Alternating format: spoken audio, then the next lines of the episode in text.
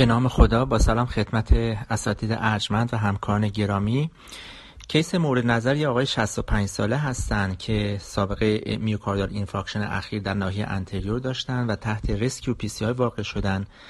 بر اساس اطلاعات و داده های موجود بیمار mono vessel هست و موقع ترخیص یه LV dysfunction شدید در حد ejection fraction 25 درصد داشتن. اونطور که معلوم هست بیمار زمینه دیابت یا chronic kidney disease یا شواهدی از multi vessel بودن و multi vascular vascularization رو ندارن و در واقع فعلا data ها در این حد هستش. خب درمان antithrombotic ی که برای بیمار گذاشته شده آسپرین 80 میلی گرم کلاپیدوگرل 75 میلی گرم و ریواروکسان 2.5 میلی گرم BID هستش. خب انتخاب دارو برای این بیماران با در نظر گرفتن اطلاعات و شواهدی که از trial ها و guideline ها داریم باید انجام بشه و در این بیمار خاص می باید مشابه تمام بیماران دیگه ایسکمی میوکارد رو ریسکش رو در مقابل bleeding risk در ویزیت های اولیه و در ویزیت های بعدی در نظر بگیریم. برای تعیین ریسک ایسکمی در این بیماران فاکتورهایی رو که در نظر می‌گیریم شامل موارد زیر هستند یکی اینکه بیمار در سال اول event هست یا نه دوم اینکه سن بیمار چقدره. ثانیا بیمار واجد risk factor هایی مثل دیابت هست یا نه heart failure داره یا نداره chronic kidney disease داره یا نداره. و در واقع آیا بیمار multivessel هست یا multivascular bed درگیر هست یا نیست؟ یعنی به علاوه عروق کرونر آیا عروق جاهای دیگه مثل مغز و peripheral arterial disease داره یا بیماری نداره اینها در واقع تعیین ریسک ایسکمی کمک می‌کنه. و دیگه اینکه باید bleeding risk رو در بیماران تخمین بزنیم. bleeding risk هم بر اساس در واقع شرایط بیمار و اطلاعاتی که در risk score ها هست می‌تونه رقم بخوره. ولی خب بیمارانی که همون شرایط تعیین کننده ریسک ایسکمی رو دارن می‌تونن در معرض bleeding risk باشن. خب همون سن بالا عرض کنم خدمتتون همون وجود نارسایی قلب. سابقه آنمی سابقه مصرف داروهایی مثل NSAID و استروئید و آنتی‌کوآگولان سابقه آنمی سابقه intracranial hemorrhage و سن بالای بیمار کمک می‌کنه که ریسک خونریزی رو در نظر بگیریم. ذکر این نکته ضروری هست که بعضی risk score ها برای تعیین ریسک bleeding یا ریسک ایسکمی و bleeding در واقع وجود دارند ولی استفاده از این risk factor ها به طور مطلق در بیماران ما توصیه نمیشه. در واقع class of recommendation برای استفاده از risk score ها بیشتر از کلاس دو B نیست. چرا؟ به دلیل اینکه مختصات بیمارانی که در این مطالعاتی که منجر به ایجاد این risk score ها شده وارد شدن دقیقا ممکنه مشابه بیماران ما نباشه و ما هر بیماری رو باید بر اساس شرایط خاص خودش و بر اساس شرایط زمانی که تحت ارزیابی و تعیین ریسک ایسکمی و bleeding واقع میشه باید در نظر بگیریم. و در واقع باید individualize بشه شرایط بیمار خودمون بر اساس اطلاعاتی که از داده ها و risk score ها و نتایج trial ها داریم. خب عرض کنم خدمتتون که حالا یک نکته دیگه هم که به نظر میرسه خیلی مهم هستش در زمانی که ریسک ایسکمی و bleeding رو در نظر می‌گیریم این هست که واقعا ما همیشه از bleeding بیشتر میترسیم ولی واقعا چیز دیگری است و ما باید از ایسکمی بیشتر بترسیم. و در واقع ریسک ایسکمی های کشنده و غیر کشنده از ریسک خونریزی هایی که منجر به مسائل ماندگاری در بدن بیمار میشه میشه همیشه چندین برابر هستش. در واقع اون ترس ما از bleeding یه مقداری ممکنه که باید ما اونو کاهش بدیم و بیشتر به تعیین ریسک ایسکمی و وقوع ایسکمی که هم شایعتر هست هم شواهد, شواهد و آثار ماندگارتری در بیمار می‌گذاره باید توجه رو به اونها معطوف بکنیم. در مورد که این بیمار چه داروهایی بهش بدیم خب در واقع آسپرین که ثابت شده که باعث کاهش 20 درصد mortality میشه و 10 درصد کاهش mortality میشه و lifelong باید استفاده شه مگر اینکه contraindication پیدا بشه که داستان جدایی داره.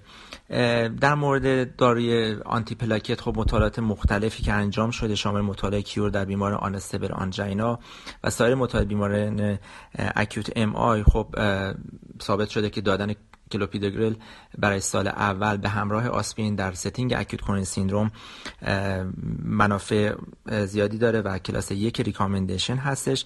مطالعه PLATO به ما نشون داد که در واقع جایگزین کردن کلوپیدوگرل با تایکگرلور در واقع منافع بیشتری رو برای بیمار لحاظ می‌کنه و خب در بیمار acute coronary syndrome که تحت revascularization واقع شدن خصوصا escalate کردن کلوپیدوگرل به تایکگرلور در واقع کلاس یک هست زمانی که رو در دسترس باشه و ما بتونیم ازش استفاده کنیم مگر اینکه contraindication ی برای تایکگرلور وجود داشته باشه. خب بحثی که اینجا پیش میاد پس به نظر می‌رسه بر اساس guideline و شواهد بهتر هست که ما این مریض آسپرین رو زیر 100 میلی گرم ادامه بدیم و تایکگرلور رو تایکگرلور رو در واقع 180 میلی گرم load بکنیم و 90 میلی گرم BID برای سال اول ادامه بدیم. بحثی که اینجا دو تا بحث پیش میاد که آیا ما می‌تونیم de-escalate بکنیم تایکگرلور رو به کلوپیدوگرل دوباره یا نه؟ خب ممکنه. بر اساس شرایط مختلف باید تصمیم بگیریم. اصلا در ابتدا ممکنه ما با, بیمار با سن خیلی بالا و با دیاتز خونریزی دهنده احتمالی مواجه باشیم. اصلا نمیریم escalate بکنیم به سمت از به تایکگرلور. ولی ممکنه که در واقع در سیر بیمار شواهدی از dyspnea dyspnea شدید یا در دسترس نبودن دارو یا احتمال خونریزی باشه که ما مجبور بشیم که دوباره با اینکه از کلوپیدوگرول به ticagrelor اومدیم دوباره برگردیم de-escalate بکنیم به سمت کلوپیدوگرول مثلا بعد از یک ماه یا یه مدت بیشتر و ممکن مریضا de-escalate بکنیم. ولی اصولا حالا چه مریضایی رو ما تو مطالعه PLATO در واقع بریم جلو با نتایج مطالعه PLATO این هست که بیماری که ریسک ایسکمیشون بیشتر هست این بیماران رو در واقع رو کامل یک سال بهشون بدیم BID 90 میلی گرم و اون بیماران چه بیماری هستن؟ بیماری که دیابت هستن polyvascularity دارن بیماری که chronic kidney disease دارن بیمارانی که سابقه در واقع heart failure دارن و در معرض ریسک ایسکمی هستن. این بیماران علاقه داریم که ticagrelor رو تا پایان سال یک ادامه بدیم و de-escalate نکنیم. بیماری که multi-vessel هستن این و بیماری که polyvascular polyvascular bed درگیر هستش و همونطور عرض کردم دیابت دارن یا chronic kidney disease دارن اینها آدم علاقه داره که ticagrelor رو واقعا تا یک سال طبق نتایج مطالعه PLATO ادامه بده. و خب اگر عوارضی ایجاد شد خب دی می‌کنه. پس تکلیف سال اول ما در مورد دادن داروهای آسپرین و کلوپیدگرول و ticagrelor به این شکل شد.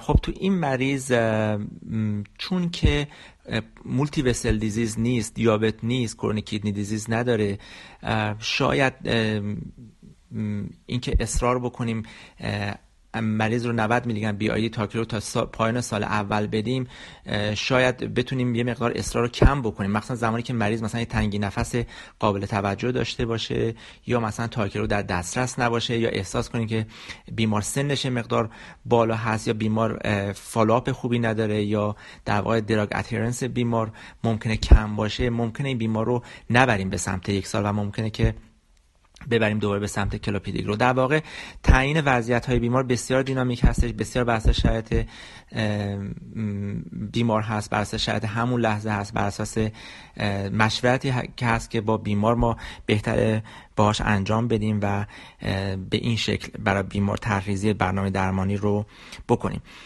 سوال بعدی این هست که آیا ریواروکسابانی که برای این بیمارمون شروع شده از همون ابتدا آیا جایگاهی داره یا نداره.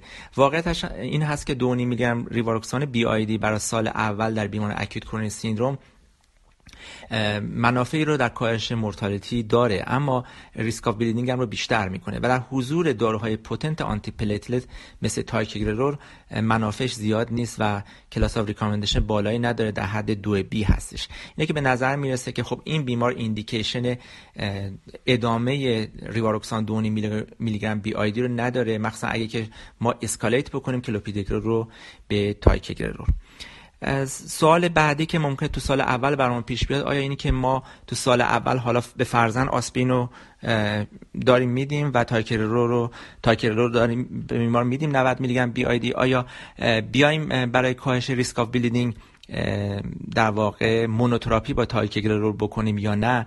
خب در مطالعات مطالعات مثل TWILIGHT و GLOBAL LEADERS این فرضیه بررسی شد ولی بیماران اونا اکثرا unstable و non-STEMI بودن و بیماران ST elevation MI و در واقع rescue PCI های include نشدن تو مطالعات. در, نتیجه در مورد case ما این قضیه مطرح نمی‌تونه باشه و ما باید رژیم آسپرین به اضافه یا آسپرین به اضافه اگر ticagrelor نتونستیم ادامه بدیم به خاطر مسائل خونریزی و تنگی نفس و عدم تحمل بیمار و drug adherence کم بیمار این در واقع monotherapy با ticagrelor معنایی در این بیمار خاص ما پیدا نمی‌کنه. و اما می‌خوایم بریم سراغ اینکه در سال دوم و پایان سال اول چه کار بکنیم. خب میریم سراغ سال دوم. سال دوم بعد از event MI و stenting که براش انجام شده آسپرین که کماکان ادامه پیدا می‌کنه. سوال این است که کلوپیدوگرل رو می‌تونیم طولانی مدت تر بدیم. نتایج مطالعه DAPT علی‌رغم این که نشون داد که extend کردن کلوپیدگرل باعث میشه که در واقع کاهش rate مرگ و MI و stroke و ترومبوز استنت رو داشته باشیم. ولی افزایش خونریزی هم اتفاق افتاد خونریزی های نسبتا مهم. در واقع all-cause mortality به صورت borderline significant افزایش پیدا کرد. و متاآنالیز مطالعات دیگر هم نشون ندادن که بهبود mortality بده طولانی کردن مصرف کلوپیدوگرل برای بعد از سال اول. مطالعه PEGASUS TIMI 54 که در واقع رو دوش مطالعه PLATO سوار شد. اون مطالعه PLATO در واقع suggest کرد که ما در سال اول ترجیحاً Tica 90 BID رو بدیم. اومد دو دوز 90 میلی گرم BID و 60 میلی گرم BID Tica رو به اضافه آسپرین در سال دوم و به بعد رو مطالعه کرد و در هر دو arm که 90 میلی گرم BID و 60 BID بود mortality vascular و MI و استن کاهش پیدا کرد. ولی در دوز 60 میلی گرم BID با اینکه نتایج و منافع مساوی 90 میلی گرم BID بود ریسک خونریزی کمتر بود. و دو تا نکته تو مطالعه PEGASUS TIMI 54 بود. نکته اول این بود که بیمارانی که از این رژیم 60 میلی گرم مثلا BID تایکا در سال دوم سود می‌برن بیماران خاصی هستن. بیمارانی هستن که high thrombotic risk هستن.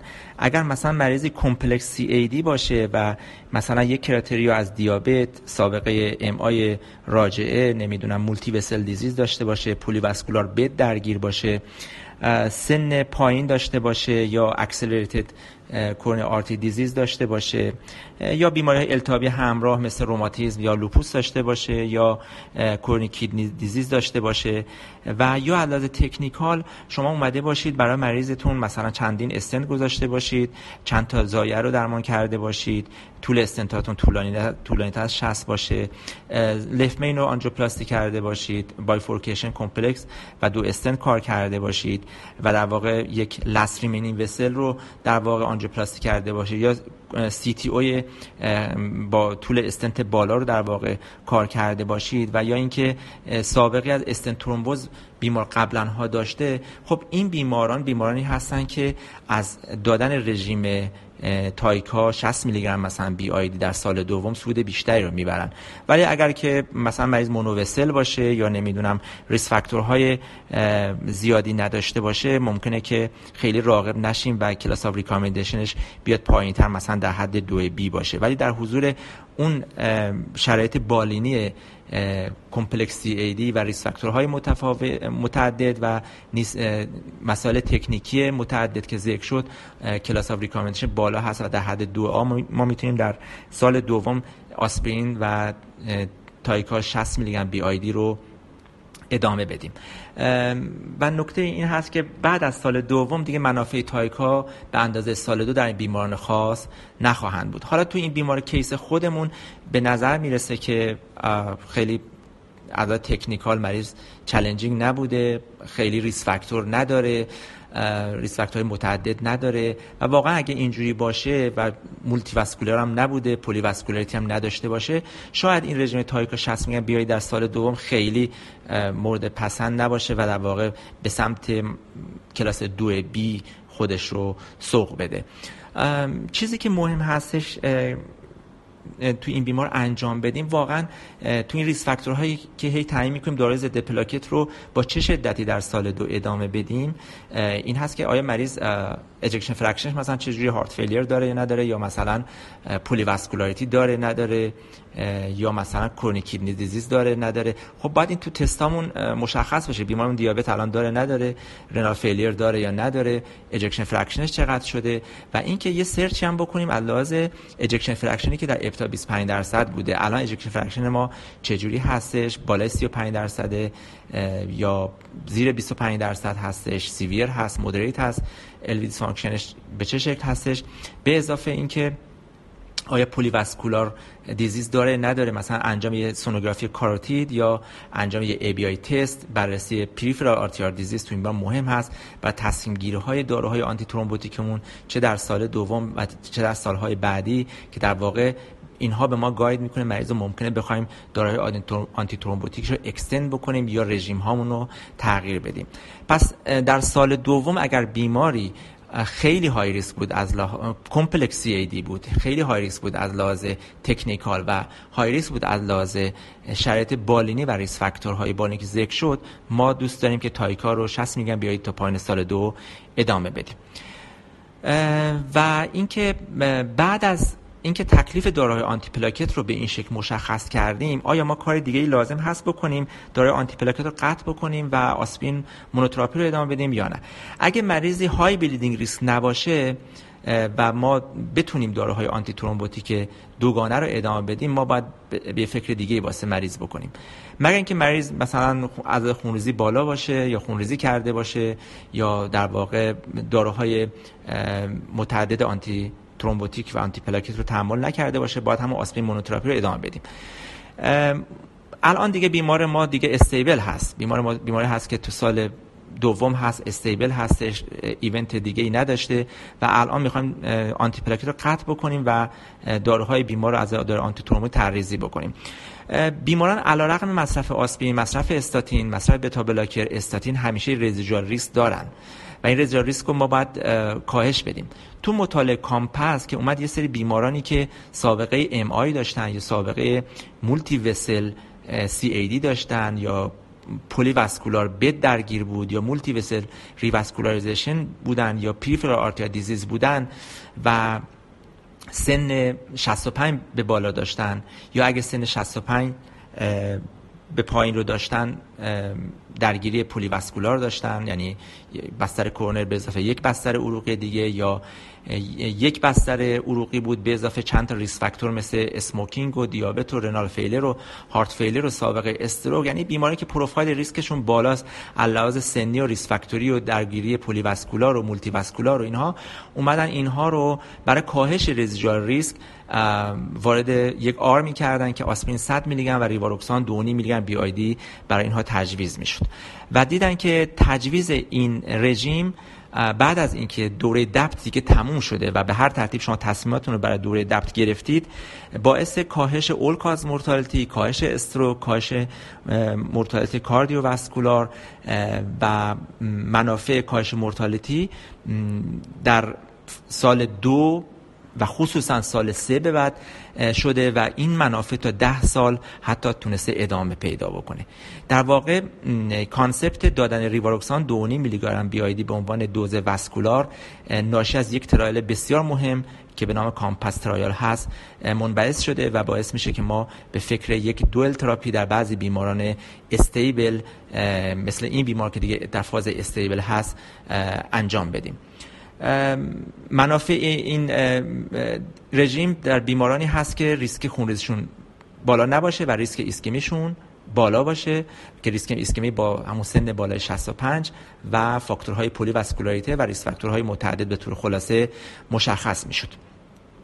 خب حالا یک concept تو این مریض در واقع مریض ما به نظر می‌رسه که وقتی دوره تایکاگرلور و آسپرینمون تموم شد ما باید assess بکنیم برای آیا اینکه داروی آسپرین به اضافه ریواروکسابان دو و نیم BID رو بدیم؟ خب این سن یک سابقه MI داشته و یک سن 65 به بالا که include میشه به نتایج مطالعه COMPASS و ما باید این مریض رو بعد از DAPT ببریم. حالا DAPT رو که صحبت شد که چجوری چجوری تصمیم بگیریم که stop ش کنیم و تا کی ادامه بدیم که ماکسیموم دیگه تا سال دو هست که ممکنه زودتر هم بنا به شرط شما اونو قطعش بکنید. میریم به سمت ریواروکسابان دو و نیم میلی گرم BID و آسپرین که منافع کاهش all-cause mortality و mortality cardiovascular و stroke رو برای بیمار تا مدت ها و در یک دهه برای بیمار به ارمغان بیاریم. حالا سوالی که ممکنه پیش بیاد این که واقعا ریواروکسابان دو و نیم میلیگرم BID با بدن بیمار چیکار می‌کنه؟ خب ریواروکسابان در این دوز و دوز vascular در مطالعات animal و شواهد دیگه ای که وجود داره نشون داده که می‌تونه تولید ترومبین رو کم بکنه. وقتی تولید ترومبین کم بشه در واقع یک واسطه فعال کننده پلاکتی یک واسطه التهابی و یک واسطه atherogen مهار شده. یعنی شما با زدن ترومبین atherogenicity رو کم می‌کنید function ضد پلاکتی اهدا می‌کنید و التهاب رو در بستر vascular کم می‌کنید. در واقع دیده شده در مطالعات حیوانی که حتی fibrous cap این بیماران ممکنه که stable تر باشه endothelium function ممکنه بهبود پیدا بکنه و atherogenicity و thrombogenicity و وجود cytokine ها و التهاب در جدار رگ ممکن کمتر بشه. در واقع این دوز ریواروکسابان دو و نیم میلی گرم BID با این concept تست شد تو مطالعه COMPASS و شاید و شاید برگ برنده ای که پیدا کرد به خاطر این اثراتی باشه که براش متصور شدن که احتیاج به اثبات بیشتر در مطالعات دیگر دیگر و بیشتر هستش. این دوز دو و نیم میلیگرم BID ریواروکسابان و آسپرین در بیمار استیبل سی ای دی و پی ای دی و یا در این بیمار ما که دیگه در فاز stable هستش منافعش رو به مریض اهدا خواهد کرد lifelong. ولی دادن این دوزها و تصمیم گیری ها برای این بیماران باید متعاقب ویزیت های مکرر و بررسی های مکرر از لحاظ risk factor ها و سن بیمار و درگیری vascular bed ها باشه که در ویزیت های مکرر باید انجام بشه و ما در واقع بیمارتون بیمارمون باید follow-up مناسب داشته باشه. برای اینکه این رژیم رو بتونیم بهش اهدا بکنیم و برای سود بیشتر mortality خب حالا در این بیمار خاص ببینیم که practice مون چجوری می‌تونه باشه. من شخصا برداشتم این هست که این بیمار که در follow-up دو هفتهش مراجعه کرده از لحاظ داروی antithrombotic آسپرین رو زیر 100 میلی گرم ادامه بدم. کلوپیدوگرل رو در صورت امکان به تایکاگرلور حتما escalate بکنم که 180 میلی گرم stat و 90 میلی گرم BID شرطش این است که بیمار سن بالای 80 سال نداشته باشه. ریسک bleeding خیلی بالا نباشه و بیمار adherence به دارو داشته باشه و دارو, دارو در دسترس باشه. که این رژیم آسپرین تایکا 90 BID رو تا پایان سال اول ادامه بدیم. ریواروکسابان 2.5 میلی گرم BID رو در حضور ترکیب آسپرین و تایکا قطع می‌کنیم. تو follow-up ی که حالا توی سال اول خواهیم داشت به نظر میرسه تعیین ejection مجدد منطقی هستش تعیین درگیری های عروقی دیگه با انجام سونوگرافی کاروتید انجام ABI test منطقی هستش. و در واقع مرور data های آنژیوپلاستی که برای بیمار انجام شده هم کمک می‌کنه که data های ما کامل تر بشه در پایان سال یک صحبت این هست که الان ما آسپرین monotherapy بکنیم یا آسپرین به اضافه ریواروکسان 2 میلی BID یا آسپرین به اضافه Tica 60 میلی BID اگر بیمار ریسک bleeding ش الان بالا باشه یا یک event زیر DAPT تحمل کرده ایجاد شده براش ما بریم به سمت آسپرین monotherapy حتی. ولی اگر بیمار DAPT رو تحمل کرده باشه دو تا کفه ترازو رو در نظر می‌گیریم. یک کفه ترازو شواهدی هست که به نفع اضافه کردن ریواروکسابان دو میلی‌گرم BID به اضافه آسپرین هست و یک کفه ترازو جایی هست که تعیین می‌کنه که آسپرین به Tica 60 میلی‌گرم BID رو تا سال پایین سال دو ادامه بدیم حداقل. شرایطی که منجر میشه که ما Tica 60 میلی‌گرم BID رو ادامه بدیم همون complex CAD به اضافه risk factor های متعدد احتمالی به اضافه اینکه شرایط technical آنژیوپلاستیمون خیلی complex بوده باشه. کفه ترازویی که به نفع شروع ریواروکسان دو میلی گرم BID زودتر هستش. این هست که بیمار مثلا یه LV dysfunction داشته باشه که خب در heart failure اش سطح ترومبین بالاست ریسک stroke بالاست یا بیمار یه remote stroke داشته باشه که باز از شانس stroke بالا بترسیم. این شرایط آدم رو تشویق می‌کنه. ریواروکسان دو میگن بی آیدی رو زودتر شروع بکنه.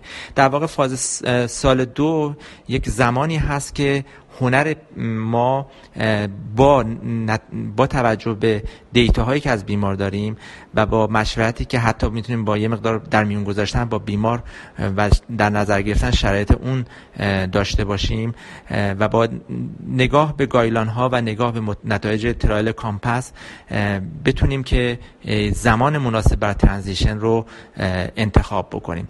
در واقع زمان transition تو سال دو هست. ابتدای سال دو یا انتهای سال دو هستش که بر اساس data یی که داریم می‌تونیم این transition انجام بدیم. خب این مریضمون چون سابقه MI دارن و سنشون 65 سال هست criteria ی بیمارانی که در مطالعه COMPASS بودن رو احراز می‌کنن و ما میریم به سمت رژیم آسپرین 100 میلی گرم و ریواروکسان 2 میگن بی آی دی به شرط اینکه بیمار bleeding risk بالایی نداشته باشن و حدس می‌زنیم که تو این بیمار مثلا یک درگیری در LAD داشتن که مثلا با یک استنت با apposition خوب مثلا انجام شده باشه و خب یک complex PCI دیگه محسوب نمیشه. به نظر میرسه در ابتدای سال دو می‌تونم که برم به سمت آسپرین و ریواروکسابان و دیگه dual antiplatelet رو سال دوم ادامه ندم.